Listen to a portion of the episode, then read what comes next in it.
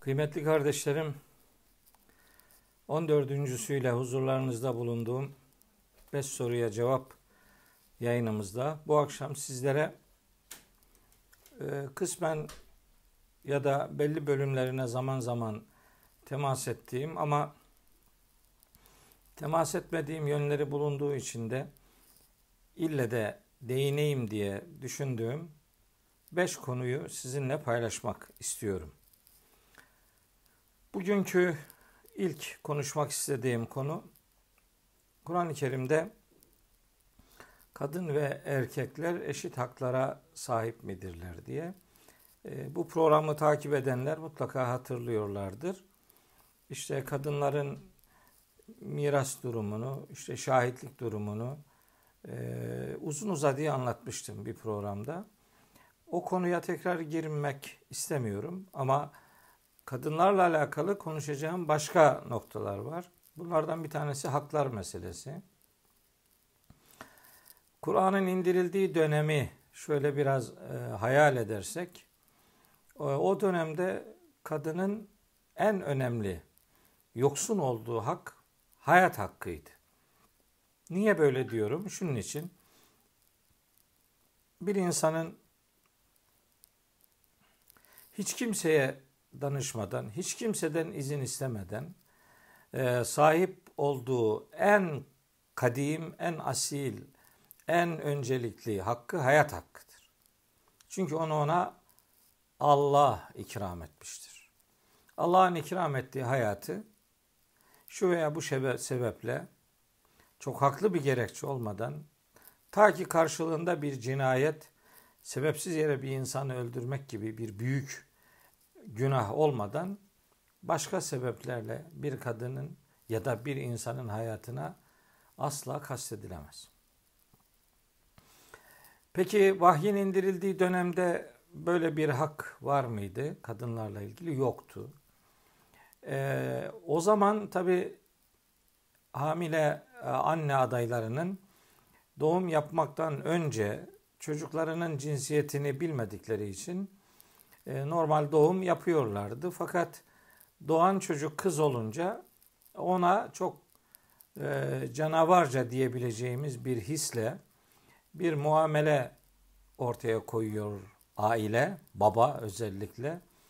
Ve kız çocuk dünyaya geldiğinde onu işte 8-9 yaşlarına kadar büyütüyordu ki onu büyütmelerinin sebebi de bazı yiğit insanlar vardı. Fıtratını ve vicdanını bozmamış insanlar. Onlar bu kız çocuklarını ölüm tehlikesinden kurtarmak için kendi babalarından satın alıyorlardı. Yani onlara hayat hakkı sunma noktasında bir cinayete kurban gitmemelerini temin etmek için onları satın alıyorlardı.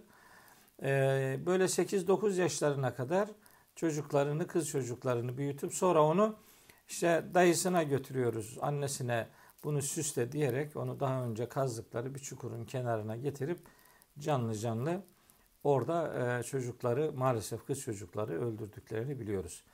Bunu eğer Kur'an haber vermeseydi ben böyle bir şeyi bir insanın yapabileceğine asla inanmazdım. İhtimal vermezdim. Fakat belli ki bunu yapıyorlardı. E, Kur'an-ı Kerim bununla ilgili bilgi veriyor. Buyuruyor ki hatta o konuda yapılanlarla alakalı bir de şöyle bir şey aktarılıyor. Ee, doğum esnasında daha önce kazılan bir kuyunun kenarına annenin getirildiği ve bunu kız çocuk dünyaya getirirse işte çocuğu o daha doğar doğmaz çukura atanlarının da bulunduğu rivayet ediliyor. Ne, bu rivayetin ne kadar doğru olduğunu bilmiyorum. Ama işte böyle işte canavarca hislerle yapılan bir takım uygulamalar vardı. Özellikle kız çocuklarına karşı. Bunu hepsi yapmıyordu tabii. Bütün Araplar böyle değildi. Bütün Mekkeliler öyle değildi. Ama işlerinden yani bir tane bile yapılsa bunu telin etmek için herhalde yeterli bir sebeptir. Çünkü Kur'an'a göre bir can cihana bedeldir. Çünkü Kur'an'a göre bir canı kıymak haksız yere bütün insanları öldürmek gibidir. Bir cana hayatiyet kazandırmak bütün insanlığa hayat vermek gibidir. Maide suresinin 32. ayeti doğrudan bunu söylüyor bizlere. Peki işin arka planında ne vardı? Niye böyle yapıyorlardı? Neden böyle yaptıklarını e, bazı şeylerle biliyoruz. Yine Kur'ani bilgilerle. Bir rızık endişesi taşıdıkları ifade ediliyordu. Kur'an-ı Kerim'e göre çocukların rızık noktasında hiçbir ayrıma tabi tutulmaması gerekir. Yani erkek çocuğun rızkı neyse kız çocuğunun da rızkı odur. Ee, çocuklarınızı rızık endişesi e, ile öldürmeyin. Sizi de onları da rızıklandıran biziz diyor Rabbimiz. İşte En'am suresi 151. ayette, İsra suresinde de benzer ifadeler var. Bir gerekçe buydu. Beslenme, rızık endişesi. Bir bes, bir şey namus e, dürtüsüyle işte bunlar işte namusumuza halel getirebilirler. Bunları birer namus problemi olarak görmektense öldürenler vardı. Bir grup kız çocukların işte böyle satıyorlardı. Yani onu öldüreceğini duyanlar olunca mesela şair Ferezdak diye bir adam vardı. Onun dedesi Sa Sa diye bir adam. Bu rivayetlere göre 300 tane kız çocuğunu böyle ölümden kurtarmış bir yiğit. Ee, bir kişiyi bile kurtarsa yiğit olmaya yeterlidir. Demek ki ikinci gerekçe işte bir namus endişesi.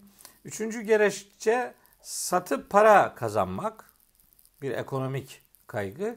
Dördüncü gerekçe de işte Zuhruf suresinde Allahu Teala anlatıyor. Surenin 17-18. ayetlerinde. Yani e, savaşta bir katkısı olmayan hani savaşta zafer elde etmemizi sağlamayacak olan birini mi böyle el bebek gül bebek bir süs gibi evde yetiştireceğiz diye böyle kız çocuklarına karşı e, bu söylediğim dört noktada olumsuz bir tutum vardı. Çocukların, kız çocuklarının maalesef hayat hakkı ellerinden alınıyordu.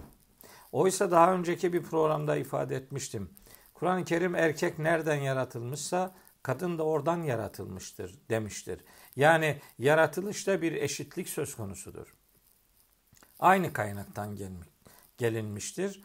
Ee, Hz. İsa'nın mucize doğumu hariç bir de ilk insanlar anlamında ilk insan nesli hariç geri kalan bütün insanlar bir anneye ve bir babaya muhtaçtırlar. Onlar e, sadece anneden, sadece babadan meydana gelemiyorlar.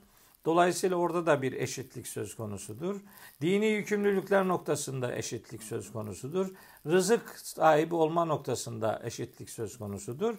Ve nihayetinde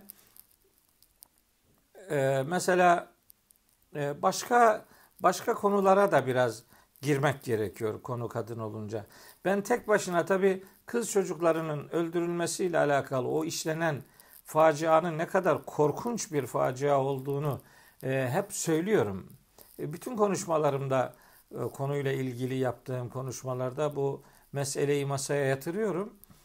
E, bir taraftan Nahil suresinin 58-59. ayetlerini okuyorum. Bir taraftan işte Meryem suresinden okuyorum. Efendim e, İsra'dan okuyorum, Kehif'ten okuyorum. Ondan sonra Necim suresinden okuyorum.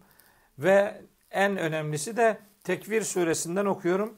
Tekvir suresi 8 ve 9. ayetlerde mahşerle alakalı bilgi verilen bir şeyde bir pasajda Allahu Teala insanların e, diriltildikten sonra kız çocuklarını böyle diri diri gömenlerle ilgili o kız çocuğuna hitaben Allahu Teala ve izel mev'udetu suilet bu kız çocuğuna sorulacak bir eyyizen min gutilet hangi günahından dolayı öldürüldü diye böyle bir ifade söz konusu. Bu şunun için çok önemli. Bu o kadar büyük bir cinayet, o kadar korkunç bir insanlık dışı tavır, o kadar hani telin edilmesi gereken bir durum ki o insanların sorgulanmasında daha önceden işte sen Müslüman mıydın, Allah'a inanıyor muydun, peygambere, kitaba, Kur'an'a, İslam'a inanıyor muydun, şu ibadetleri yaptın mı, yapmadın mı filan gibi daha amel defterinin kayıtlı olduğu o sayfaları henüz açılmadan önce ilk soru bu, bu böyle başlayacak yani. Hatta bu kız çocuğa sorulacak ki kız çocuğu nereden bilsin niye öldürüldüğünü? Onu öldüren baba o kadar o kadar değersiz, o kadar tel'ine layık biridir ki o aslında sorunun muhatabı olarak bile kabul edilmiyor yani. O kadar şiddetli bir iş bu iş. E, onların daha daha sonra amel defterleri açılacak yani bunu yapan adam ilk buradan sorgulanmaya başlanacak ki abi korkunç bir e, manzara bu bunları bekliyor. Dediğim gibi biraz önce meselenin hani Kur'an'da yer almasaydı ya böyle şey olmaz derdik. Ama maalesef Kur'an bunlarla ilgili bilgi verdiği için dediğim ayetler özellikle e, söz konusu ahlaksızlığa, cinayetlere yer verdiği için kız çocuklarının e, hayat hakkı noktasında, gıda hakkı noktasında, ne bileyim e, hayatı normal mal edinme, servet edinme noktasında ki e, Nisa suresinin 33. ayetinde erkeklerin kazandıklarından payı vardır, kadınların kazandıklarından payı vardır diyerek ticaret yapabileceklerini, mal, mülk edinebileceklerini, hatta sadece dini yükümlülüklerde bazıları derler ki işte kadınların işte aklı da yarımdır, dini de yarımdır filan hiç öyle bir şey yok. Bir erkeklerden nice akıllı kadınlar vardır ve erkeklerden çok daha fazla dini yükümlülükleri yerine getiren nice hanım kardeşlerimiz vardır. Kur'an-ı Kerim'de peygamberimizin hanımlarına hitap edilen bir ayet-i kerimede Ahzab suresinin 33. ayetinde ve akimne salate ve atine zekate buyurarak namazı kılmaları, zekatı vermeleri emredilirken onların mal kazanmışlıkları üzerinden yani servet sahibi oldukları gerçeğinden hareket edildiğini ıskalamamak gerekir. Haklar noktasında durum budur. Yani ilim öğrenme kadın erkek herkese farzdır. Bitti. Yani gıda temini, geçim temini noktasında çocukları bakmak, yani e, dış işlerle daha çok ilgilenme noktasında baba üzerinden yürütülüyor olsa da e, annenin de eve o anlamda katkı vermesinin önünde normal hayat gidişatında harama bulaşmamak kaydıyla herhangi bir sakınca yoktur. Harama bulaşma noktasında da kadının tedirgin olacağı noktalar ne kadarsa erkeğinki de en az o kadardır.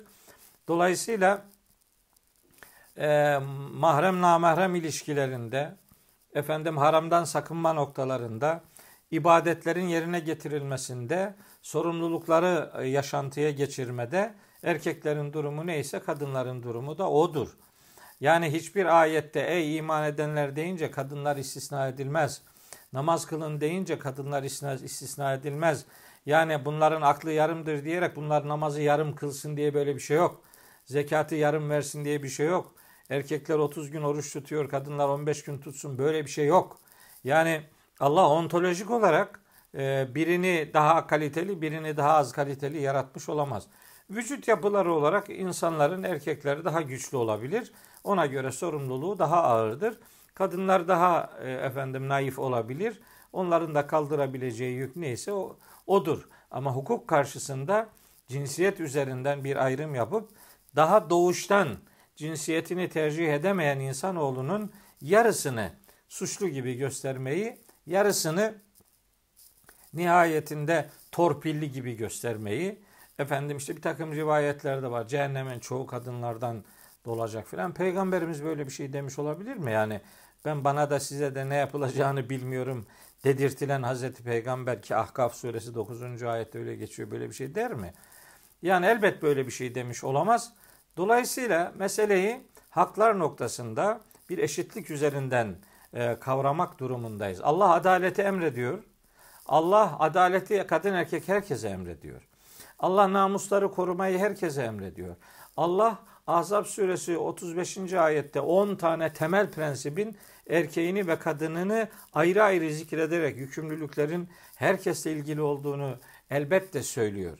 Dolayısıyla böyle bedensel anlamdaki daha güçlü veya daha az güçlü, zayıf olmayı hukukun karşısında bir e, birine üstün, birine e, eksi değer olarak görmek doğru bir tavır değildir. Bir erkek bir erkeği öldürürse onun alacağı ceza ile bir erkek bir kadını öldürürse alacağı ceza aynıdır. Veya bir kadın bir erkeği öldürürse alacağı ceza aynıdır. Cezalarda kadınlara veya erkeklere ayrı ayrı oranlar uygulanmaz. Zina cezasında yüzer değnek her ikisine de uygulanır. Veya işte iftira atanlara seksener değnek her ikisine de uygulanır. Veya hırsızlık yapanların kadın erkek her biri fark etmez e, elleri kesilir. E, mesela Yani cezai hukuki düzenlemelerde de mutlak bir eşitlik söz konusudur. Yani hukukta eşitlik esastır. Ama yaratılışta eşit midirler? Hayır. Yaratılışta eşit değil. Yaratılışta birbirinin eşidirler yani. Birbirini tamamlayan, birbirinin elbisesi olarak bir sosyal hayatı yürüten iki önemli unsur olarak görülmelidirler. Hunne libasun leküm ve entum libasun lehunne. Kadınlar sizin için bir elbisedir. Siz de kadınlar için bir elbisesiniz. Yani örtersiniz. Yani birbirinin kabahatini efendim gizlersiniz. Birbirinizi tamamlarsınız anlamında böyle bir yaklaşım söz konusudur. Ee, insanlık tarihi içinde e, böyle e, çocuk cinayetleri noktasında hani yüreğimizi kanatan iki tane olay var. Bir tanesi Firavun'un yaptığı erkek çocukları öldürtmek. Hani bir gün iktidarımı elimden alırlar yönetici olma noktasında böyle bir e, korkuyla erkek çocuklarını öldürten bir Firavun örneği var. E, bir de işte Mekkeli müşriklerin kız çocuklarını diri diri katletme, bir kısmının diri diri kız çocuğu cinayeti işleme örneği var. Peki bunlar bize neden anlatılıyor Kur'an-ı Kerim'de? İnşallah başka bir programda da kadının dövülmesi meselesini anlatacağım. Biraz etraflı anlatmak istiyorum onu bu araya sıkıştırmayayım diye. E, niye Firavun ve Mekkeli müşriklerin kız çocuklarını öldürtmesinden söz ediyor Kur'an-ı Kerim bize? Bundan bize ne? Biz de kız çocuklarımızı hayat hakkını elde alma, elden almama noktasında, onları yetiştirme noktasında, onları ahlaklı yetiştirme noktasında, onları bilgilendirme noktasında, onlara sahip çıkma noktasında babalık görevimizi, annelik görevimizi yerine getirelim. Onların doğuştan getirilen bu cinsiyetlerinden dolayı e, yani hayata bir sıfır mağlup başlamamaları gerektiğini e, bizim ahlakımızın parçası haline getirmek durumundayız. Erkek de Allah'ın bir kitabıdır, kadın da Allah'ın bir kitabıdır. Yahluku ma yeşâ. Allah dilediğini yaratır. Yehebu limen yeşâhu inasen ve yehebu limen yeşâhu zükûr. Dilediğine kız çocuklar verir, dilediğine erkek çocuklar verir. Nihayetinde cinsiyeti belirleyen kudret Rabbimize aittir. Onun belirlediği bir cinsiyet üzerinden e, insanların tercih edemeyeceği şeyler üzerinden ne övünmesi ne yerilmesi hiçbir şekilde doğru olamaz. Sureten insan olmak, sureten insan doğmak kaderimizdir hepimizin. Ancak sireten insan kalmak erdemdir, iradedir. Bunu ortaya koymak için her insanın Allah'ın bir kitabı olduğu bilinciyle hareket ederek erkek olsun, kadın olsun herkese insanca muamelenin gerekli, zorunlu olduğu bir Kur'ani gerçeklik olarak önümüzde durmaktadır. Onu sizlerle paylaşmış olayım. Söylenecek daha onlarca söz var ama böyle önemine binaen böyle kısaca diyelim. Ee, kadın erkek hakları noktasında aslında bir fark olmadığını ortaya koymaya gayret ettim. Özet bir sunumla. İkinci soru hamd şükür e, arasında bir fark var mı filan diye. Evet fark var. Hamd ve şükür arasında fark e, var. Hamd kavramı Kur'an-ı Kerim'de 43 defa geçer. Hatta hamd kelimesi elhamdü diye. Hamd kelimesi Kur'an-ı Kerim'de 5 surenin de birinci ayetinin birinci kelimesidir. İşte Fatiha suresi, En'am suresi, Keyif suresi, Sebe suresi ve Fatır sureleri. Bu beş sure elhamdü ifadesiyle başlar. Devamında Lillahi Rabbil Alemin işte hamd alemlerin Rabbi Allah içindir. O Allah işte gökleri yeri yaratandır. Gökler ve yerde bulunan her şey kendisine aittir. Kitabı indiren o kudrete hamdolsun. Gökleri ve yeri yoktan var eden Allah'a hamdolsun gibi bu beş sure bu içerikte başlıyor. Şimdi hamd aslında övgü demektir. Övmek, övülmek demektir. Hamd e, özellikle bir ifade kullanmak istiyorum. İki ayetten e, istifade ederek ki bu ayetlerin biri Kasas suresi 70. ayet e, Lehul hamdu fil ula vel ahire. E, dünyada da ahirette de işin başında da sonunda da hamd sadece ve sadece ona aittir diye Yüce Allah'a hamdin sadece ona ait olduğunu ortaya koyuyor. Hangisi? Kasas suresinin 70. ayeti. Sebe suresinin birinci ayetinde de işte göklerde ve yerde bulunan her şey kendisine ait olan Allah'a hamdolsun. Ve lehul hamdu fil ahire. Ahirette de işin sonunda da hamd sadece Allah'a aittir. Hamd sadece Allah için kullanılır. E, Casiye suresinin de 36. ayeti var. Orada şöyle buyuruyor. Felillahil hamdu rabbis semavati ve rabbil ardı rabbil alemin. Yani e, hamd e, göklerin, yerin ve bütün alemlerin Rabbi olan Allah'a aittir sadece. Hamd sadece ve sadece Allah'a aittir. Sadece Allah'a hamd edilir. Çünkü hamd biz nimeti görsek de görmesek de, hissetsek de hissetmesek de, anlasak da anlamasak da, bize yapılsa da yapılmasa da, başkalarına iyilikler yapıldığı için, evrende her şey adına hamd sadece Allah'a aittir. Elhamdülillahi Rabbil Alemin o demek yani. Alemlerin Rabbi olan Allah içindir gerçek hamd. Başkasına hamd edilmez. Şükür ise daha çok gene Allahü Teala'ya şükredilir tabi ve şüküruli diyor mesela Bakara suresi 152. ayette bana teşekkür edin diyer. Hatta ben bu Ramazan'ın ilk programında söylemiştim e, sanıyorum. Biz oruç ibadetini de Allah'a teşekkür için tutuyoruz. Yani orucumuz Allah'a teşekkürün bir göstergesidir. Niye teşekkür ediyoruz? İnsanlığı son peygamberle buluşturduğu için ve insanlığı son vahiy ile buluşturduğu için Rabbimizin peygamberler peygamberler zincirinin e, son halkası olarak Hazreti Peygamberle bu ümmeti buluşturduğu ve bütün insanlığın risalet öğretilerinin içeriğini oluşturan vahiy ile buluşturduğu için Rabbimize teşekkür etme niyetiyle oruç tutarız. Bakara suresinin 185. ayeti doğrudan bunu söylüyor. Yani tahminen sloganik bir şey söylediğimi zannetmeyesiniz. Biz Rabbimize teşekkür ederiz, şükrederiz. Çünkü şükür nankörlüğün zıddıdır. E, buyuruyor ki veşkuru li ve la tekfurun. Yani bana şükredin, teşekkür edin, nankörlük etmeyin. Bakara suresinin 152. ayeti demiştim. Evet 152. ayetinde şükür nankörlüğün zıddı olarak e, ifade ediliyor. Sadece bu kadar değil. Mesela bakın aslında şükretmek yaratılışın gayeleri arasında da yer alır. Ya nasıl? Nisa suresi 147. ayette Rabbimiz buyuruyor ki Ma yef'alullahu bi'azâbiküm in şekertüm ve amentüm. Siz şükreder ve Allah'a inanıp güvenirseniz Allah size azap edip ne elde eder ki? Niye size azap etsin ki? İn şekertüm. Demek ki bizim yaratılış gayelerimizden biri de Rabbimize şükretmektir. Teşekkür etmektir. Bunu ıskalayamayız, ıskalamamalıyız. Bunu görmezlikten gelmemeliyiz. Peki şükredersek bunun karşılığında ne var?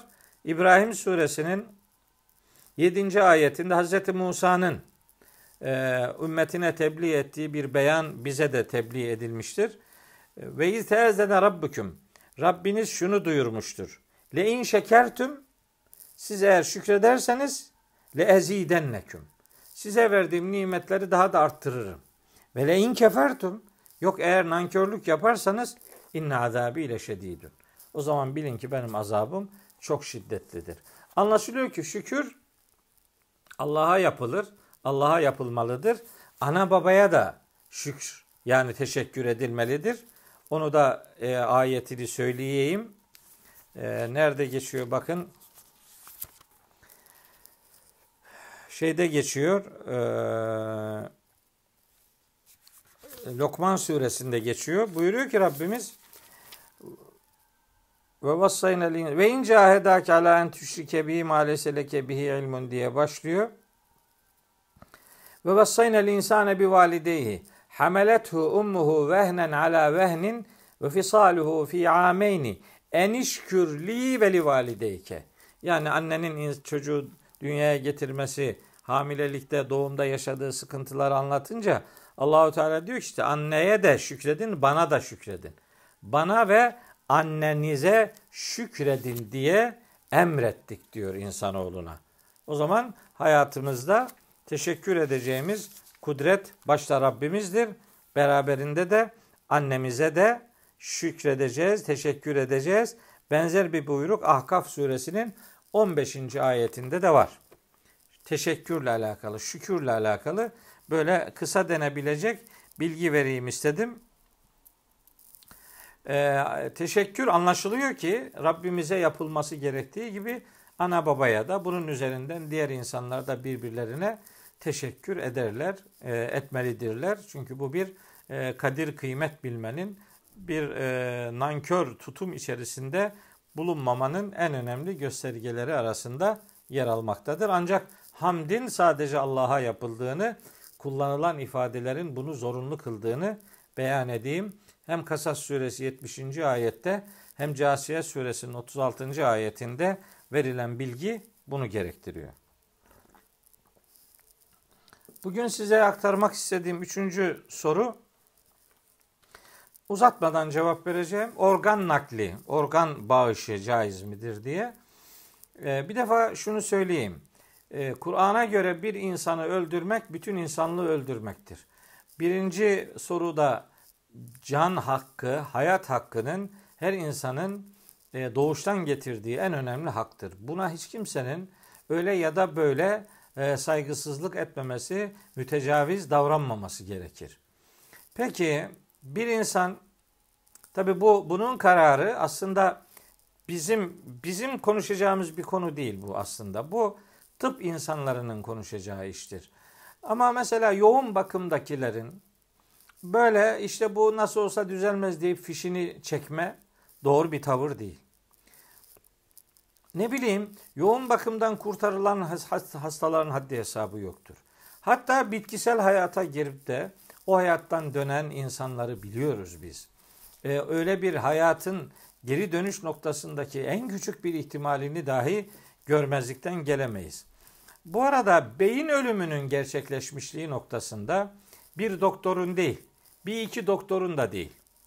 Hayatı, insanı, dini, Allah'ı, kitabı, mukaddes değerleri ve her türlü insani değeri bilen bir heyet tarafından beyin ölümü noktasındaki bir ölüm gerçekleşmiş ise yine buna doktorların karar vermesi noktasında böyle bir e, ölüm yine de bedenin ruhun bedenden ayrılması ruhun ayrılması sonrası cesedin artık canla vedalaştığı ortam kullanılarak gözetilerek e, adamı o hale getirmek değil.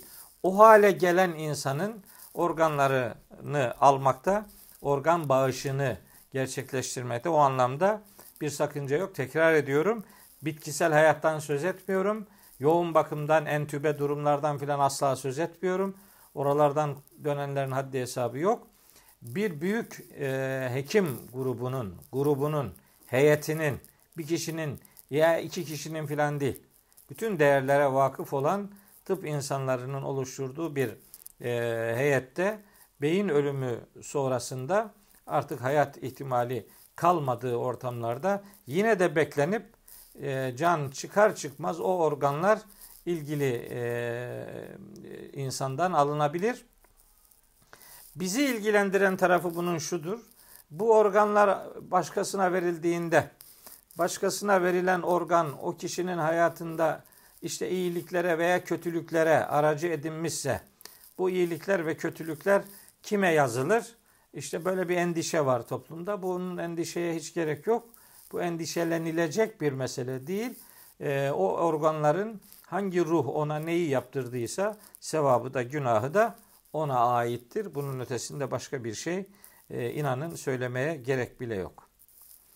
Bugün e, söyleyeceğim dördüncü konu resim olan ortamda namaz kılınabilir mi?